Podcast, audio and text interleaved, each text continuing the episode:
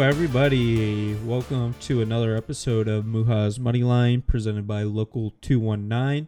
Um, have a couple of games to recap over the last couple days in terms of the NBA. We have a couple of series that um, finally got finished over the last two nights. We had the Bucks finishing off the Bulls, taking that series four to one.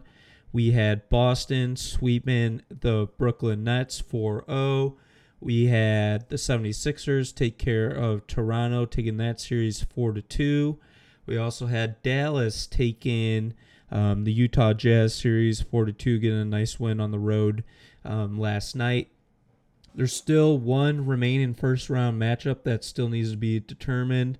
Um, I forgot to mention that the Heat also take took care of the Atlanta Hawks. Um, the one series that's still left is the Memphis Grizzlies versus the Timberwolves. It's pretty much has been a dogfight the entire series. They play tonight at 8 p.m. 8 p.m. Central Time. They have this game as a pretty much deadlock. They have the money line for the Grizzlies at minus 115, and they have the Timberwolves at minus 105 um, for the money line as well. Timberwolves are going to be at home tonight. The Grizzlies currently lead that series 3 to 2, so they just need to get one more win to hold off on that series. I just want to make a note that the Grizzlies do have home court advantage. So if this game or this series goes down to seven games, that the Grizzlies will be the home team in that seventh game. I truthfully don't see the Grizzlies losing tonight. The reason being is the Timberwolves have had an opportunity to really take control of this series. They should realistically probably be up 3 1 if they could uh, just close out these games that they were leading late in the fourth quarter. Um, the previous game, Ja Morant went absolutely crazy. Nearly was one rebound away from having another triple double this series.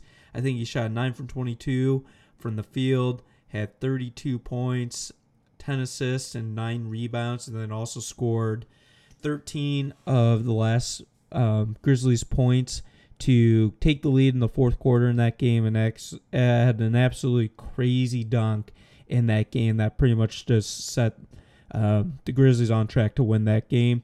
I just think the Grizzlies are carrying a ton of momentum into this matchup. So I'm going to take the Grizzlies money line with that bet at minus. Actually, um, I retract that. I'm going to take the Grizzlies minus one just because it's a little bit better odds. $20 bet will pay $18.18 for the Grizzlies minus one away at home to close up the series. Um, with some of these um, upcoming matchups, the next matchups are not going to be until Saturday or Sunday. It looks like for Sunday we have one game, which is going to be the Milwaukee Bucks and the Boston Celtics. That series is going to be extremely interesting. In that series, I could definitely see going six to seven games easily. I actually looked at the future bets on who um, Vegas has as the favorite to win that series. And surprisingly, the Boston Celtics are minus 210 favorites um, to win that series. I'm curious what that number would be like if Middleton was healthy and how much of a factor that went into um, making these lines. So right now, the Boston Celtics are at minus 210 and the Bucks are at plus 175 to win that series. Um, some of the other future bets for these series, the Miami Heat are minus 165 compared to the 76ers at plus 135 for that matchup. And then we also have the Phoenix Suns at minus 300 compared to the uh, Mavericks, who are at plus 230 to win the series. I really like the value of the Miami Heat at minus 165. I think by far they're the best team in the East. They're probably the deepest team in the entire league, maybe outside of the Grizzlies and Suns, who are really deep. But I just think the Heat have a lot more explosive players compared to anybody else in the league. So them being at minus 165 is a pretty good value to win the series. I don't think they're going to single handedly just destroy the 76ers. And definitely going to cause some problems, but at least they have some guys that could guard Embiid, at least slow him down. Bam Adebayo is a really athletic big. I'm not saying he's going to lock Embiid down, but at least they have somebody formidable that could at least get matched up on Embiid. Embiid's going to score his 25 to 30 points no matter what each game of the series. It's just a matter of what is James Harden going to do, who's just been a shell of himself the entire year. and how much support Embiid's going to get. Because regardless if Jimmy Butler has a 20 point game, a 30 point game, the rest of the surrounding cast really determines the Heat's success. They have a ton of great shooters with Tyler Herro and Duncan Robinson. And it just that that team doesn't just solely rely on Jimmy Butler to drive that team to success, while the 76ers rely mostly on Embiid to carry them. Um, with all that being said, I think one of a sneaky future bet play, which typically is not my style of betting, but I'm gonna parlay the Miami Heat minus 165 plus the Suns minus 300 to take the series. That gives you plus 114 odds. So an example would be $20 bet pays out $42.82. I really just think the Heat have this series locked up, as I mentioned before. And then I'll talk a little bit about the Suns versus the Dallas Mavericks. The Dallas Mavericks have really impressed me with this first round um, win over the Jazz. I think the Jazz are going to completely blow up their team now, probably trade Gobert, um, probably Bogdanovich, and just su- surround Donovan Mitchell with um, a new surrounding cast because, frankly, they've had three or four chances to make some noise in the playoffs, and they just have crumbled at any shot of playoff success. Going into this matchup, I really see Dallas giving the Phoenix Suns a lot of challenges. However, the Phoenix Suns did just get Devin Booker back. They don't play until Monday, so I know Booker played um, this previous game. I'm not sure how many minutes he logged. I'll have to take a look at that.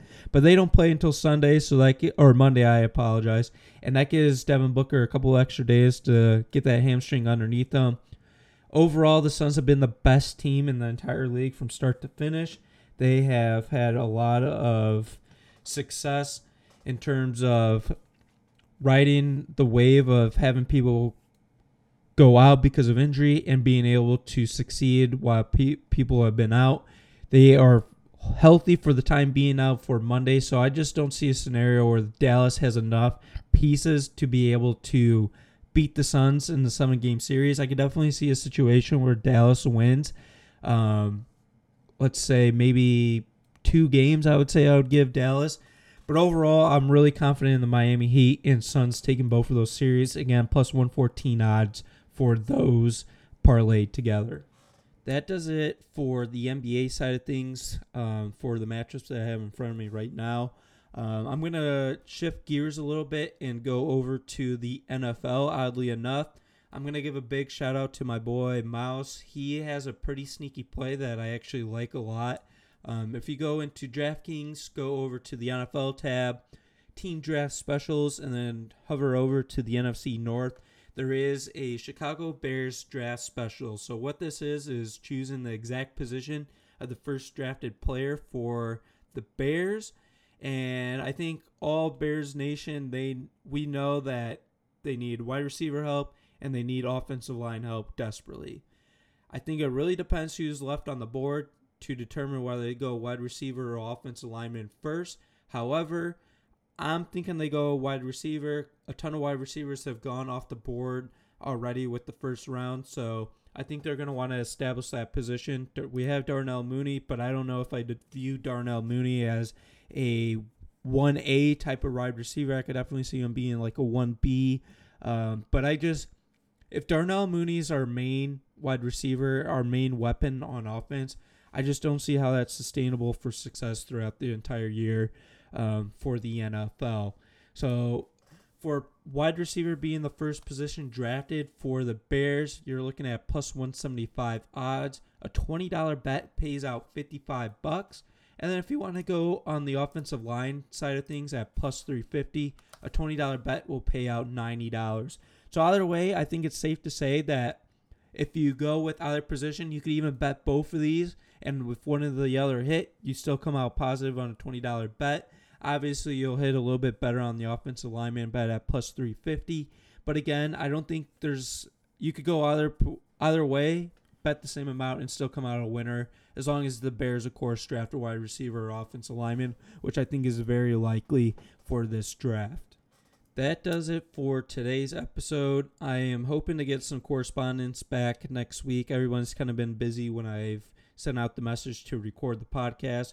So hopefully we could get some more hockey plays coming up with Torres, some baseball insights uh, from some of the baseball guys. I'm gonna have to start diving into baseball a little bit, um, kind of look into things on terms of betting strategies for baseball because frankly I just never have dove into baseball. Um, but with the NBA season coming to a close and the NFL season still um, a ways away, I'm gonna have no choice but to start betting on baseball if I want to keep um, my betting habits in check, I guess, or keep my betting fix in line. So I'm gonna start getting some baseball knowledge, start seeing some trends on how to go about baseball betting, and hopefully start implementing that from my side of things. Again, hopefully we could have some more correspondence. And in the meantime, we appreciate you listening on local 219's networks, and I hope you have a great weekend. Thank you very much.